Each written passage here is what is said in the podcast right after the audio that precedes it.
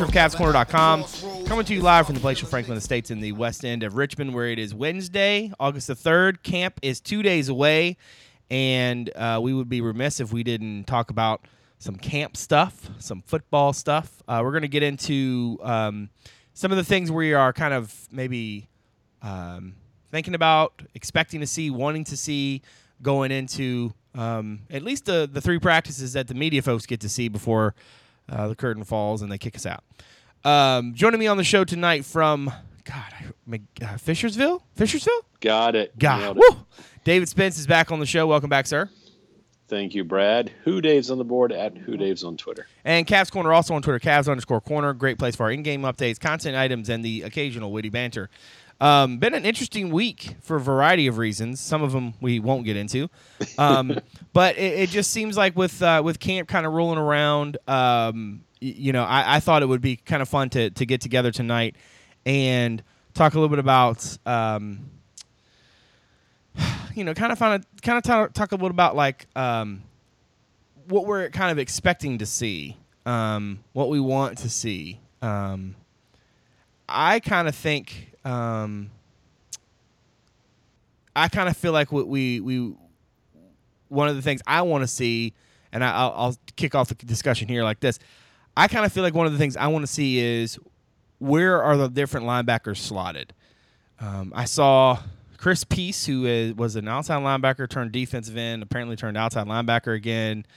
Um, kind of drag uh, one of the uh, other uh, online publications that covers UVA, uh, drag him a little bit about you know where he was slotted and stuff. I'm really interested to see how they shake that that room out because w- two things. One is they have different coaches, right? The inside and outside linebackers. So, so I, I don't I don't know what level of of um, crisscross there might be. I would imagine that some guys are going to be cross trained, whatever.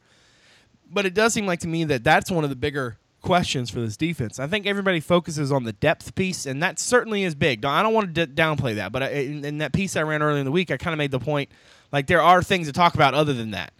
And the depth thing, the injury thing, like you just can't, you can't, you can talk about it like, yep, that's a concern, but there's nothing else you can do with it. You could talk a lot about personnel, who looks like this, who who looks like they could be better here, there. Um, so I'm really interested to see where the linebackers get slotted. That's one thing I want to see with my own eyes. I want to see guys in roles. Um, if I had to lay bets, I'd say Malcolm Cook seems like the guy who who will be one guy will be on the outside. You would think that um, whether it's uh, whether it's Peace or, or Corey Jones or one of those guys on the other on the other side. Um, but the bigger thing to me is those that stable of inside backers.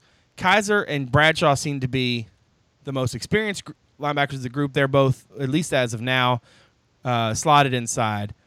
Um, will they keep Jahvoni Simmons there? Will they keep C.J. Stalker there? Um, I believe Dominic Shepard is there as well.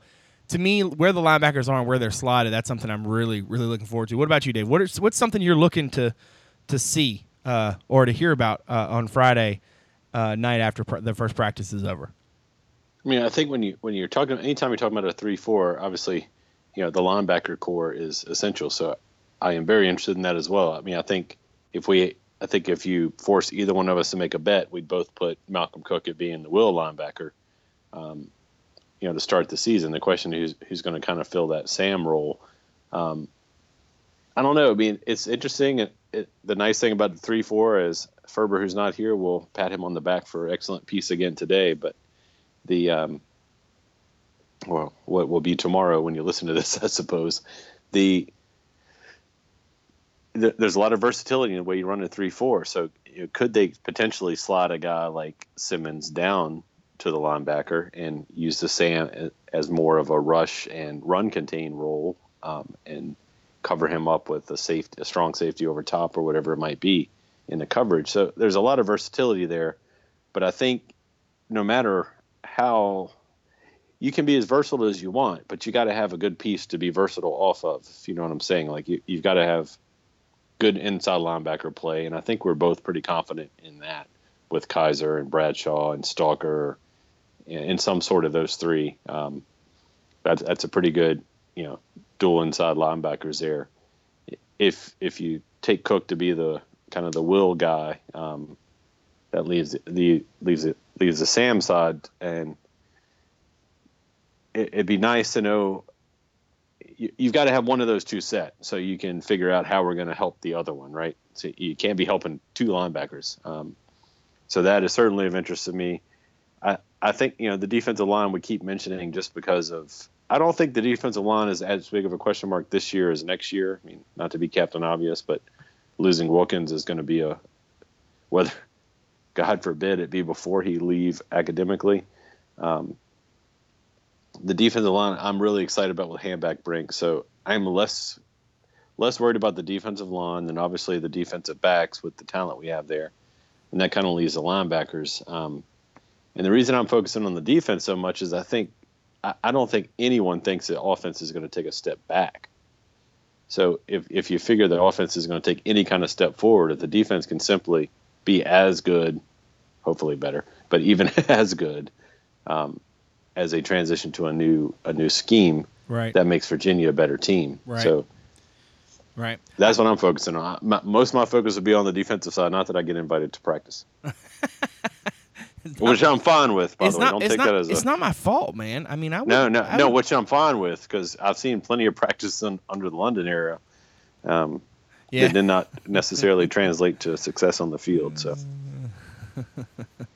on the uh, on the current, uh, you yeah, Dave had this riff the other day in in our text thread about how like uh, that didn't seem to matter then um, that people got to got to come see practice. Um, so he was very happy to to not come and see practice. Um, you know, one guy we have not talked about um, over the course of our discussions about the well, there's actually several guys we haven't talked about, but I kind of want to flesh out this thing about the defensive line. Now, listen, I understand that Donte Wilkins is the only guy you've seen on the field consistently. So that makes sense. I mean, even Andrew Brown, we know he's got a ton of talent, but we haven't seen the kid on the field you know, for for what I would call consistent snaps, right? So I understand that the you, you got Eli Hanback on one side, who they, they have listed at like 6'4", 270 now. Um, but Mark Hall is is down there at defensive end now. Uh, Najee Abdullah's there. Stephen Wright's there. Um, and then the the Powers kid that uh, from from uh, Arizona State, the transfer. So he's 6'6", 290. So there actually are a lot of options on that defensive line. I'm not trying to make the case that Virginia doesn't have a depth problem because they absolutely do. I just listed off a bunch of guys who have limited eligibility. But the problem is, is that like you said, you, you get the feeling that Donte Wilkins is the most important player in the front seven, maybe next to Micah Kiser, and you and you have like nobody behind him that you think, yep, go play def- go play nose tackle. Um, I, I I do think that after like after after Ferber's piece and talking to you about you know talking to you guys about it, I kind of feel like this this defense has a lot more versatility than a lot of people are getting are thinking, right? So you you obviously you want to have a, su- a succession plan, and that's certainly where Bronco wants to take them. But I, I also understand that like there are there are options for them if something were to happen. So I, I don't necessarily think it's all gloom and doom on the defensive line. The other thing I'm interested to see and, I, I'm really looking forward to on Friday night is seeing the defensive backs. Is Juan Thornhill a cornerback? Is he a safety? How how are they gonna how are they gonna use Juan? Because I think um, going into uh, at least going into um, uh, into this camp, he's actually still listed at free safeties. I, I just cannot believe that he and Quin Blanding are not going to both be on the field among the, the first eleven. Right? There's just I, yeah. I, I, I find it hard to believe that Virginia's starting cornerbacks are going to be Tim Harris and anybody else without Juan Thornhill playing that other safety spot opposite of Quin. So that piece to me is going to be interesting. Who is who is it? Lattimore? Is it Miles Robinson? Um, if if if Thornhill's at corner, is it is it Rainey? Do they feel like maybe one of the other safeties uh, can kind of plug in? Um, and then the young guys, like does Jordan Mack get a run, get some burn? Um, we all know, and I think probably a good idea for me to prepare people for this, but um, Bronco Mendenhall does not believe in redshirting. we should just kind of go. It was right there in the first press conference. Like he was very, very clear about the whole deal, right? Like he doesn't really believe in redshirting. His whole thing is is that he wants guys prepared.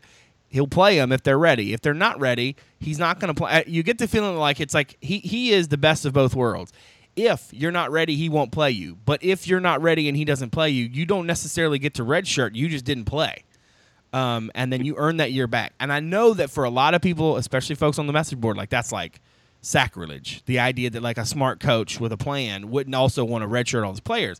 So does Jordan Mack get some burn? One of the other DBs. I don't want to count any of the other guys out, but I just feel like we have a for the on the defensive side of the ball the thing I'm looking forward to most is probably the linebackers, but I'm also really curious to see how the staff uses Thornhill, if he's even consistently in the same role. Because that was one thing that really raised my, my eyebrows was when when when uh, Mendenhall said you know you could see him playing multiple positions in the same game. I think the conventional wisdom seems to be right that you you pick a you, you, you slot a guy in a spot and you leave him there. You know you want him to get as much experience as he can. But one thing that really stuck out to me about after reading Ferber's piece and editing it and uploading all everything was like how versatile you can be with talent. And and I made this point on the board earlier today. Like I don't know. Can we say that this is the most talented defensive backfield, the most talented secondary that Bronco has had? At least from a raw, just athletic ability. I mean, have they had anybody like Quin? Have they had anybody like Tim Harris?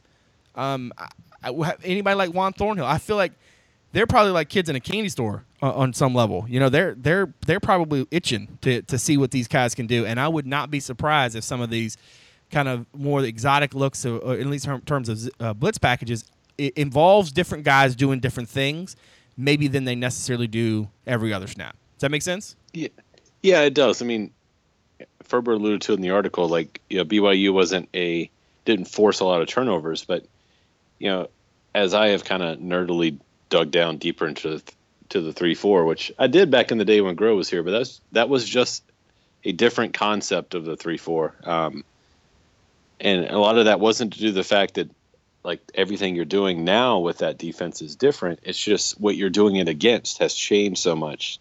We we think of Groh just like just being here, but that was many many years ago. And you think about how many offenses you face now that are pro style versus when we you know, when Groh was here, Georgia Tech was one of the few teams in the ACC running a spread style offense, and he did very well against them. Um, but we got hurt against teams that ran traditional offense. Um, so you know, as I dig down deeper, you look into the way the secondary played, especially the last couple years at BYU. Um, they had a really good front seven. You know, so a lot of draft picks in the front seven the last few years especially for you know mid major. If I even struggle to call BYU a mid major, but that's kind of what they are. Um, you know, their, their defensive backfield did not match the talent up front, so most of the blitzes they designed had the defense had the backfield um, had secondary playing a, a zone coverage, which was more about keeping you keeping you from getting beat over the top, you know, running down that those two deep guys instead of breaking on the ball or trying to read the quarter quarterback. So it'll be interesting to see does maybe now with you know as much as we talk about the defensive backfield being the most talented they've coached, my guess is just based on what I've seen on film, the front seven we have now is nowhere. I wouldn't say it's nowhere close, but it's it's they've had more talented front sevens at BYU's the last couple years um, than they're going to have, at least on paper going into this year. I think by the end of the year that might be that might change um, with better coaching. So will they will they use the secondary to allow the the front seven to get more pressure by creating more pressure on the back end? So it'll be interesting to see how that works. Um, that's the nice thing about the three four. It it does have a lot of versatility. You can do a lot of that stuff. You can you know you can blitz linebackers and go cover zero. You can go cover you know cover one. Um, but most of the three four blitzing principles in the in the base three four are based on a zone coverage on the back end. Um, but you know, if anything we have learned from Bronco in a little bit of time we've gotten to know him is that he is not a you know a square peg in a round hole guy. He's going to adapt to what he has. So, I mean, if you had to identify one part of the defense that we're most comfortable with, it's going to be the the secondary. Um, right. Um, so, no, I was to so, say, yeah, I think a lot of what we do is going to be based on on what they can do, and then you add in the versatility of a guy like Thornhill. Um, I mean, I know he's listed as a free safety. I don't know that it matters much if you know, because your free safety can, you know, can come in and play every down if you want to go to a more of a three-three-five look, and then he's essentially a linebacker. So I think a lot of that is going to get you know kind of washed out here in the first in these next couple weeks of practice. I'm not entirely sure that their best lineup isn't Wilkins, Brown, Hanback slash power slash whoever on the line, uh, Kiser, Bradshaw, Stalker slash Simmons slash other line other linebacker. Cook. Uh, no, no, hold on. And then No. basically the starting four defensive backs. Let's say Thornhill, Blanding, Harris, and um, Rainey. Rainey. Let's say let's say let's say they're using Thornhill at corner, and then the fifth defensive back is is like more of a rover kind of guy, and it's Cook, because he's he's a perfect hybrid between the two positions. Um, if you think about it, hell, he's played both positions. Um, you know, in, in his time in, in Charlottesville. Now, granted, different systems, but I just feel like that three three five could be their best eleven. Um, it'll be interesting to see uh, what comes out of that, or I guess I, I, that that meeting's had. I mean, maybe they when they say before the season, they literally mean before the season. But um, something else I'm looking forward to. Let's let's switch over to the offensive side of the ball. Uh, Quarterback, obviously the biggest thing. Everybody's interested in seeing how that shakes out. Kind of a Um, big deal. Kind of a big deal. Offensive line uh, slotting to me is going to be interesting because I think that coming out of the spring, you could expect to see guys maybe move around a little bit. I think we all kind of agree that we, we think we know the four. We think we know four of the five. We don't know if we know all of the f- all of them. You know, um, I think we, we all think the the guards will be Mooney and uh, and Smith. Well, maybe we don't all think that because I think Jack English is actually really good. Um, Smith and then either Mooney English on one and then on the other side. McDonald in one guard spot. I think we all kind of assume that Jake Fieler will be the, given Broncos comments um, at uh, in Charlotte, that Fieler will be kind of like the the, the versatile kind of um, uh, utility guy. He can play a little bit of everything. Uh, Matteo at center. Um, my question is going to be one, where is Fieler? Is he the other guard? If he's not, who is? Um, two, what's the second group of linemen look like? Who are they? Where are they slotted? That's that's my biggest uh, question offensively. I think I know exactly what you're going to get from the running backs. I think wide receiver wise, I, I think I made the point in this piece earlier in the week about um, you know they have to emerge, um, they have to step up. I mean, they just haven't been productive, the group, but they they are very very talented. I mean, if you look at that group of wide receivers, there's a lot to work with there, um, especially because uh, Olamide is is so versatile and can do so many different things. And you've got uh, Mizzell coming out of the backfield, but to me that that second line is probably the biggest question mark I have, and I think that's usually a sign that you cover a team is that you're not worried about who the quarterback is. I mean, you're worried about it, but like you're big, you're you're like really look, you're really focused on these like other details. Um, I kind of feel like that's uh, somewhat of a precursor. Uh, what what about you? Uh, are you on the same page with me that that's the thing you're looking forward to finding out the most? Yeah, I mean, you know, just to gloss over the offensive line, I don't know if it's a big deal where where the second five kind of slots. Um, the offensive scheme we're running, you can kind of okay, be like, all right, the left tackle's out. We, we're making this alteration to cover him, so we're going to go a little quick if we go left or whatever it is. You know, I, I think you can scheme a little bit short term. Long term, it's a big issue, but short term, game to game, I think we've got a pretty good starting five if they all stay healthy. It's you know, it's if you get a prolonged injury, that's that's kind of where a lot of answers had to be made. But I mean, Tujay's, I'm really confident in him based on zero performance at UVA. I mean, that- that's just kind of kind of where I am with that. Uh, I mentioning Jack Powers, I'm a little interested to see what happens with Powers now. I know he was he- offensive yeah, lineman, Yeah, kind of came here as a defensive lineman, but isn't mean- it's a lot easier to scheme on defense than it is on offense. Like you still got to have five guys to block on offense. right. You can run a two man front on defense in, in a pinch. Um, so I'm curious to see where he kind of lines up if he cross trains. But getting to, I, I think one thing we've probably all kind of not thought about enough on the offensive side is versatility. Right. I mean, we know, you know, we know, you know, No Oz is is a, a dynamic player. He's going to see plenty of plays, but when you're running no huddle, the whole idea of no huddle is not to substitute, right? So Right. you've got to be able to be a threat, running the ball, you know, catching the ball as a receiver and blocking. So it's going to be interesting to see who of these receivers, and we've got some pretty good ones. Um, yeah, I, we're not Clemson level by any means, but you know, I'm pretty comfortable with the receiver position. But which one of those guys can be a, a dynamic threat catching the ball, but also block till it till to help out the run game because I think that's the guy who's going to get a lot more burn. Mm-hmm. Um, and the same goes at the backfield. You know, Smoke is obviously going to get plenty of time, but who's going to be the second guy? Is it? It's probably it's going to be the guy who can be a run threat, catch threat, and a block threat. Um, my my money's on Ellis, but well, I, you know, see, I would say I would actually think too, Ham so. is is probably a little. I would think that the pecking order is probably Mizzell Reid, my Mizzell Reid slash Ham Ellis. Um, Yeah, I mean, I mean, if you're just talking as a running back, I think it's Mizzell and then Ham. Um, but you know, if you're, I think Reid's a little more versatile, so it's going to be interesting to see what what you get out of him. Right. Um, and I think that's a big deal to this to this staff, based on all my.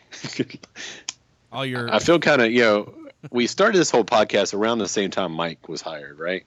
So we're we're going through our second honeymoon period with the no. coaching staff, so I'm a little hesitant. no. I mean, we but- we would we had been Mike had been there for a year or so when we started. Yeah, we just I think we're we're post post Chick Fil A bowl when we started this. yeah the the spring after the Chick Fil A bowl. So that was Yeah, we were not we were not elevated. We're not thinking highly of ourselves at all.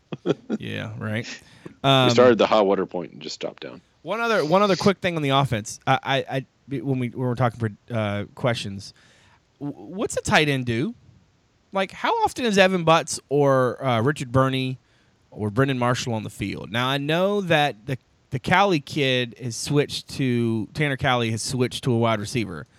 Um, you know that's six foot four, two hundred twenty pound wide receiver, and I understand that like in the offense, inside receivers, outside receivers, I get it. Okay, but like what, what's the tight end do? I, I'm really interested to see how much, if anything, like what's what's there. How do they how do they utilize them? How do they move 'em around? That's one thing I'm I'm also looking forward to. That's a Um, good point, man. I mean, I keep looking at them on the roster and thinking, which one can you bulk up? Yeah, yeah, I think one of those guys is going to end up on the offensive line at some point. Well, Um, but uh, okay. Here's the other thing about the offensive line. Like, yes, from a number standpoint, they're in a they're in a bind. But they had the Bischoff kid. They very easily could use Fieler at ta- at tackle if they needed to. Um, they probably could use Fieler at guard. They could use the uh, the um, walk on Trent kid if they needed to down the road. I'm not saying their situation is good. Don't get me wrong. I'm not. Don't don't send me emails. But um, I just think that there are several guys that have not played much that you just kind of can't forget about. Now I, Yeah. I understand like because Carl and Moni have been injured a lot. Um, and because of the general kind of attrition, I mean, think about it like this: if you looked at UVA's offensive line roster last year, it included Olanrewaju and Tetlow and Ryan Dahl, who had to give uh, up had to give up football uh, due to medical. Um, not so it's not just guys. I mean, like, look, I I understand that there's a very real reason that the, the that the the depth is such an issue, and it was totally mismanaged. Don't get me wrong; they should have recruited more. But dude, like, man, how could how could anybody? I mean, Virginia has had the most like early retirements of, of players due to medical. Uh, I've I've seen like that's three off of last year's group alone that had to take early retirements. Basically, had to take because of uh, medical issues. So like, I'm not saying that. That's that- three of the highest re- recruited ones too. Well, I don't know. I- Te- was a solid recruit. Well, uh, Uh, Tetlow was. Sadiq was. Sadiq, was Sadiq was a highly rated guy, um, uh, and, and a really smart, articulate kid who I really enjoyed covering and talking to. It's a shame. I really hate that his career didn't go there. But then, not just that, but like think about you know that back to Tim Colina. You had uh, eh, George Adioson, who was, if you remember at the time, like he was a big get for them, considering all of the heat that was coming his way late in the process. Um, so like I like I, I know the situation is rough, but like there are a lot of people like, oh my gosh, we're not going to be able to field a team, and I'm like, come on, guys, like they got Yeah, they got plenty of yes, dudes, Yeah. And it's my, not my like point you. with the tight end wasn't wasn't we need to move one because we're that desperate on the offensive line. It's just do you need three tight ends? Maybe one of them can bulk yeah, I up don't know. the I, offensive I don't. lineman. I I don't know how you. I mean, you already kind of did that with with English. Um, I, I don't know if, if any of the current tight ends could really be moved. I think you they kind of are who We they want are. Marshall to go quarterback, tight end, offensive lineman. That, yeah, that'd be that'd be something. That's One a thing we, trifecta. One thing we haven't talked about before we get into the prediction portion of the show, I do want to touch on. We have not talked at all about special teams the entire offseason, I feel like. Now, at punter, I, I feel like you're, you're pretty strong with Pretty Nicholas Conti. I mean, he's a coming, rising senior, um, coming back off of, you know, and even that they've, they've got, uh, I know one of the Coleman kids, I guess, gave gave it up. Um, so Lester Coleman is back. Um, the question is really at kicker, where Ian Frye was really solid last year. A- Andrew Ramspacher from the Daily Progress raised this on uh, talking about the close games. And I never think when I think eight points or less, I don't think like a kicker would have made a big deal. I think like scoring touchdowns in the red zone versus kicking a field goal at all would have made a big deal. But they have to replace a kicker, and currently, at least in terms of what the roster shows right now, uh, they only have two on the roster: Dylan Sims Yeah. and Andrew King. Now we know that Virginia has uh, Brian Delaney, uh, one of the best kicker prospects in the country, coming in next year, currently committed. Um, but as of this year, for this season, um, I, I I mean, it seems like Dylan Sims should be the guy, but then. I mean, he seems like he's he was always the kickoff guy. I always get a little nervous when guys are like the kickoff guy and then didn't win the job to be the kicker, to be the place kicker until later. What are they going to do at kicker? That's that's that's going to be interesting to me too, um, because I do think that for a team like this, you need every point you can get, um, and certainly uh, special teams. The the execution is going to. I mean, I think for a lot of people, the last like however many years, like they're just tired of special teams in general. Um, so that's going to be a big point of uh, of emphasis. Certainly going to be a focus for fans early in the season. Um, so that's something else I'm looking forward to. Uh, I guess, I mean, return wise, I mean they have lots of options for returners. Um, Zaccheaus, uh, Albert Reid. Uh, pro- I mean, you can see one of those guys getting getting some burn back there, and some of the young kids probably too. Um, some of those guys have had some wheels. Um, so I guess we'll have to wait and see on that. But that's that's really the the place kicker thing for me is is is something we haven't talked much about, um, and I'm definitely looking forward to. Yeah, I mean, I agree. I I prefer not to have a really accurate twenty, you know, thirty yards and in place kicker. So we go for it more in that situation. um, but yeah, yeah. Sims Sims was really he's probably one of the better. Even last year, I mean, he was probably the best long distance field goal kicker we had. So in, in an ideal world, that's the only field goal kicker you need. So uh, Right. uh, yeah, I mean, it's certainly a concern, but isn't this whole like, and this is something that kind of I didn't know, and I, I believe I saw it since the last podcast that the special teams at BYU were chosen by the players essentially. Did, I, did I dream that? I have not heard nor seen that, but that Yeah. wouldn't surprise me.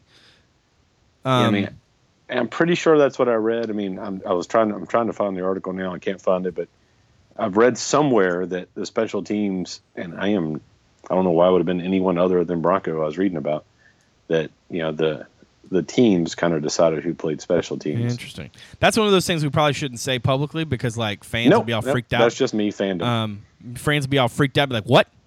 Um, like when, uh, like, la- like at times last year where the whole thing was that like the the running backs kind of, not last year, it was a couple years ago with KP, KP and and uh, and Mizzell, they like the running backs kind of decided amongst themselves like when they came in and came out, and I remember people like, "Wait, what?" Um, but yeah, that that that that's interesting. That'll be interesting to see. Let's uh last few minutes here. Let's get into um let's get into some predictions. Uh, I'm going to ask you a question, and you give me an answer, and I'll tell you why you're wrong. No, uh, I'm going to give you an answer. Uh, the fun part about this is Dave has no idea what I'm going to ask him. We're just going to toss out He- some really predictions and or choices. Um, the first, the quarterback to take the first snap um, on Friday night is Friday night, yeah. uh, Matt Johns. yeah, I agree. Uh, the second quarterback to take a snap is I'm going to go Connor Brewer. I, I would think so. I would imagine that they're the two guys who worked in the spring. Um, I do think you're going to see a significant amount of, of Benkert. I think they probably want to. Stay. Well, they probably want to kick the tires and see. I think he's waiting until you guys leave to show him. Um, see, I don't think so. See, I don't think Broncos going to play those kinds of games. I- Like, I don't. Like, I think he he specifically gave us the number of practices he gave us, and that's it. You know, he's. I don't think he's ever going to think about us ever again.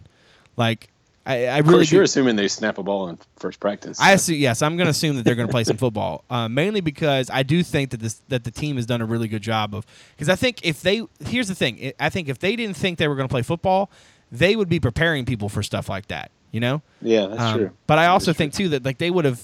I don't want to say sat, tried to send a message, but they would have been honest about it. Because I mean, between Wintrick and I mean, like, yeah, they just got their V Sabers or whatever. But I mean, I don't know. I, I, they're going to play football. Um, We have no proof that there was any incoming first years that got were in that video.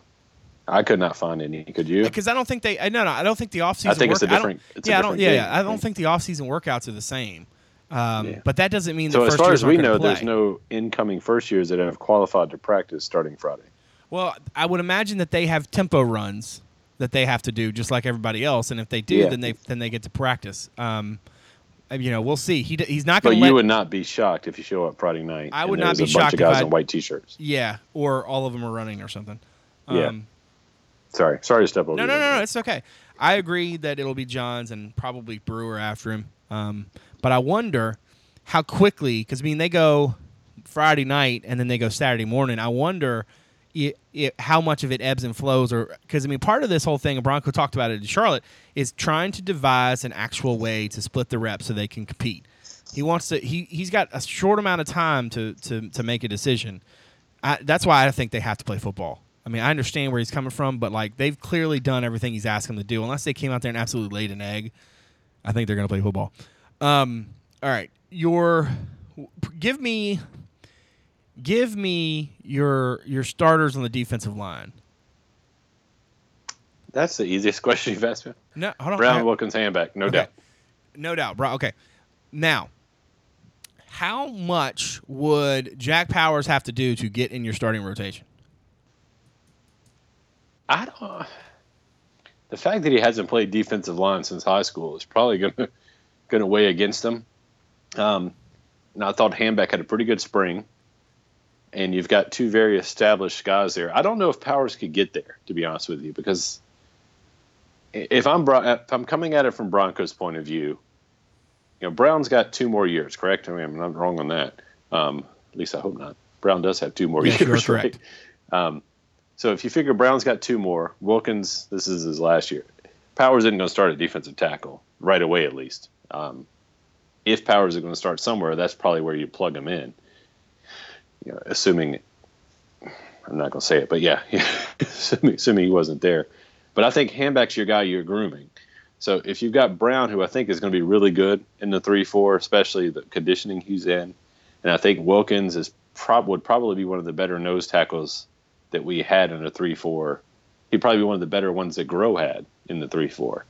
Um, and just the way that way you scheme it, I think Hanback's going to have some benefit and some success because the other two guys are going to get double teamed a lot.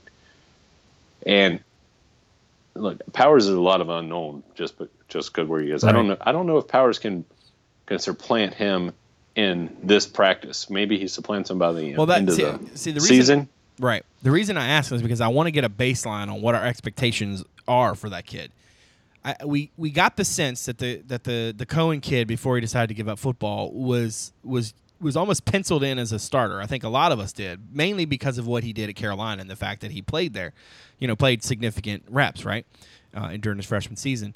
The Powers transfer is interesting. One because of the position change, but then two because not only does he have a position change, but he's got a program change, and like there's a lot that you got to do with this program to get up to up to speed. So the reason I ask this is that what I was trying to do is I'm trying to trying to trying to decide where okay where's the where's the floor for in this for us here with that kid, and then how what do we think is going to happen from there? I agree with you. I don't think I, I don't see him you know supplanting um, say Hanback or, or whether it's hand or any of the other guys. But I do wonder if situationally he wouldn't he doesn't get some burn because look he's listed 6'6", 290. They don't have any other physical specimens like that dude on the defensive line other than Donte Wilkins. You know, uh, Andrew Brown has has, has has look he significantly changed his body. I mean he almost looks like an outside linebacker right now. Um, I mean he's cut for for for a defensive lineman. Um, but even he's under that threshold. I mean, he's even listed at 285. He's probably more like 280. Um, so when you look at some of the other guys that they have on the defensive line, they're light, they're maybe a little shorter. Um, you know, uh, at 6'6", 290, if that's legit, um, that's something I feel like you can use.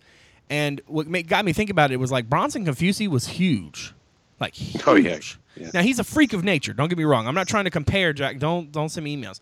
I'm not trying to compare Jack Powers to that kid. But what I'm saying is that like Bronco has a knack, I think, for finding guys who are kind of different, special, and doing something with them. I'm interested to see what was the interest with this kid because they took they took a guy who was an offensive lineman and, and, and took him on the defensive side of the ball. That's just that's different. So what what was the what was the impetus there, and then how are they going to use him? Um, okay, you're starting two inside linebackers. I would imagine are going to be you'd pick Kiser and Bradshaw. Um, do you do do uh, do do C.J. Stalker and Jahvoni Simmons both stick inside? Yes or no? I don't think both of them do. I mean, there's a part of me that wonders if Bradshaw can end up being your Sam linebacker. Um, Well, that's actually uh, that's been interesting because I've been thinking about that too. Is that you could move one him out and maybe turn things over to Stalker or Simmons inside, or even to Shepard. I don't want to discount him. I mean, he got some burn last year. yeah, yeah, Um, yeah. I mean, and there's some other guys we're not mentioning, like you know, um, was it Foy and uh, what's his name? Is that the right name? You're talking about Joan Moye. Moye. Thank yeah. you. I think they have him. I think the they have him at outside linebacker right now, which wouldn't Yeah. surprise me. Him and Matt Terrell both. Um, but I also wouldn't be surprised if uh, if We're not even talking end. about Chris Peace. I mean, Yeah, I mean, like that's the thing is, that, like there actually are a lot of options there. I just I kind of wonder if if like you that Bradshaw um, gets a you know it's almost like a best eleven situation where they they give some burn to Bradshaw outside to see you know maybe who who could be inside with Micah. Um, and if that's the way it goes, that's the way it goes.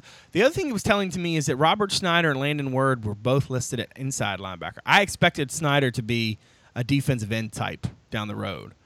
Um, but Landon Word, it's as a true freshman, 6'3", 245. Like that's a grown man right there. Um, he is often he is not talked about for what he brings. I mean, yeah, there's a, He- he's that's the thing. I think this recruiting class, while a lot of people want to poo poo it, like dude, like there's a lot of kids like him. I mean, that Snyder kid is, is legit too. I'm not saying like you know go out you know make you know all ACC in as a sophomore kind of stuff, but I'm saying like from a physical standpoint, they're going to bring a lot to the table that this off excuse me that this defense hasn't had. Um, let's see. If yeah, I mean, of those four you mentioned, I, I, my guess is that Stalker and Kiser would kind of be the guys who only train an inside linebacker.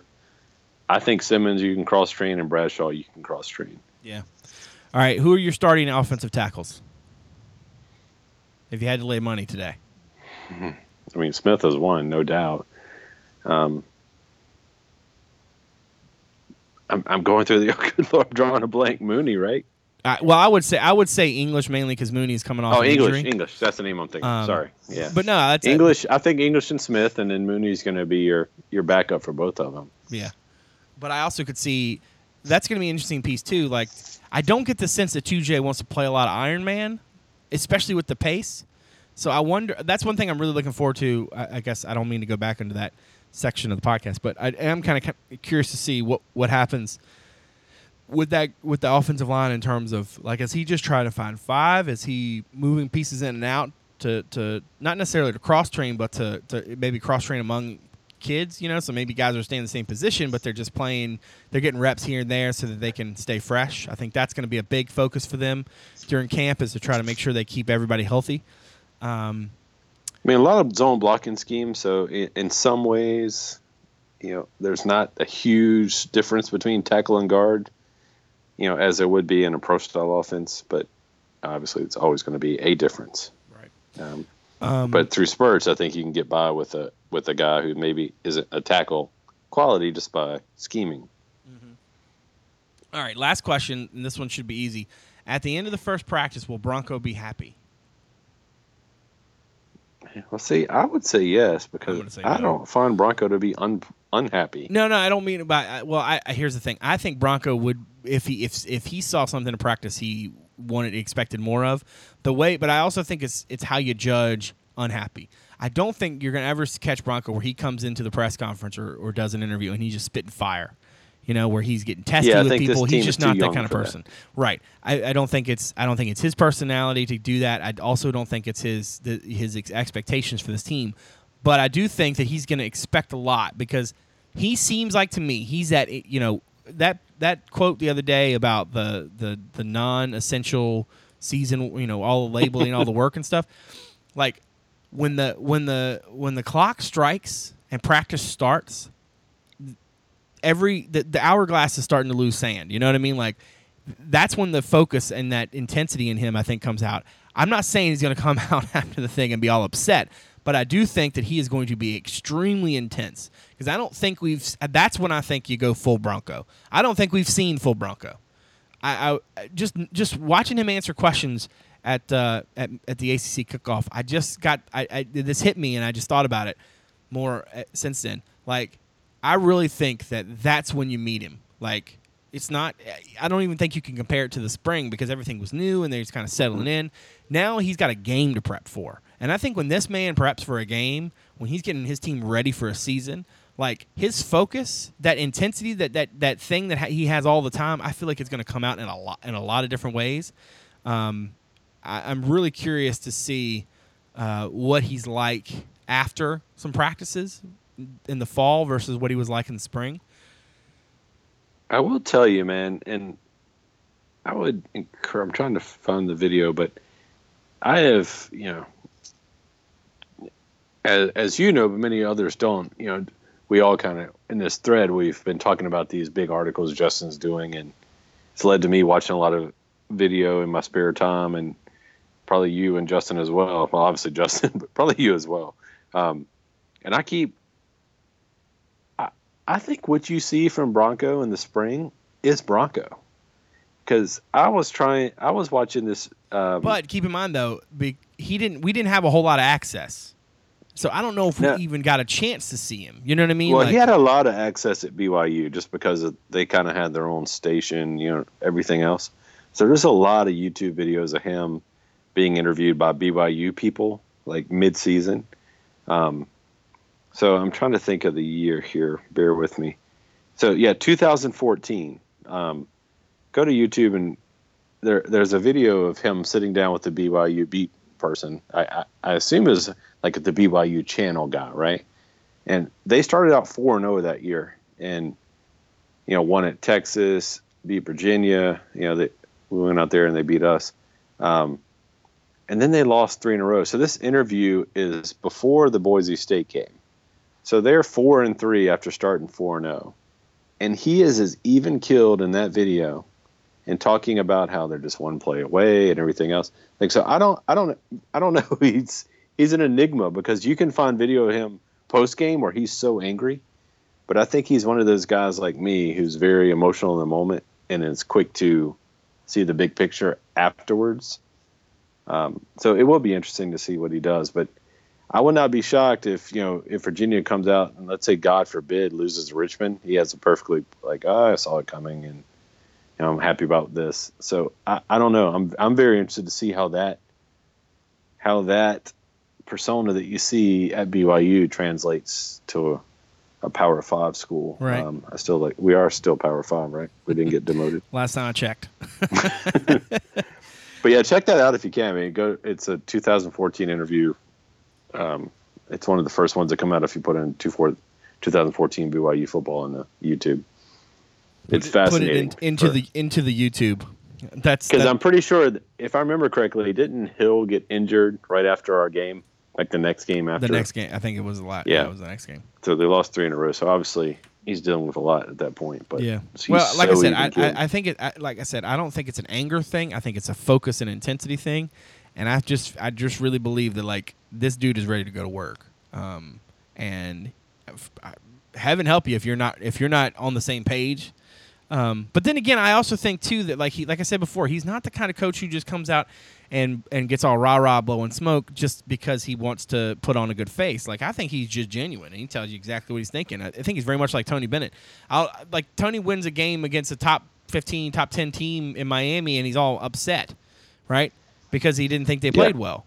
Um, I think that's what you can expect from Bronco. Like he's going to be honest with you about what he th- he might not tell you everything he knows, but he's going to be honest with you about what he thinks. And I think that part um, is, the is where I, I, I just expect that intensity to come out because um, he wants this team to hurry up and get better. Um, because he, I think he, he he's like he said, he doesn't expect he doesn't want a honeymoon period. He wants to win, and he wants to do it right away. Um, and he's expecting his guys to be there. You know, he's expecting them to be at that level, and if they're not, I think that's when you're you're going to see it. And I, I don't think there's any way that they're there yet, but I do think that they have. A, I, I don't know. I give them a better, much better chance than a lot of fans seem to.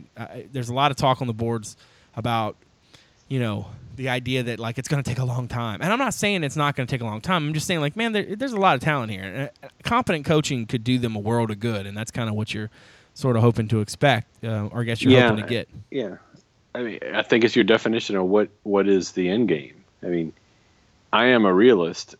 Virginia is not going to win a national championship in football in the next ten to twenty years, unless unless fifty teams get put on probation.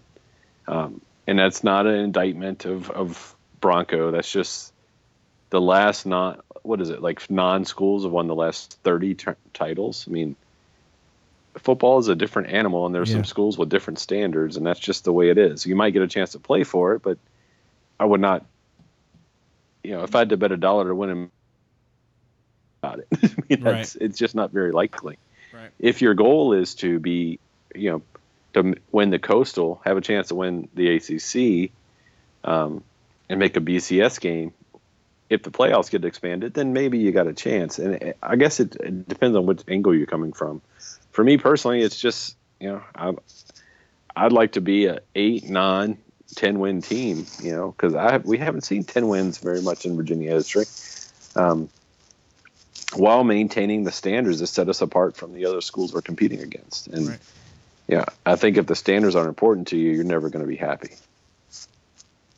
Well, I think that's a, a good place to put a pin in it. No, no, I think that's actually a really Yeah, good made me cap. feel like an old dude, man. No, no, that was a really good cap.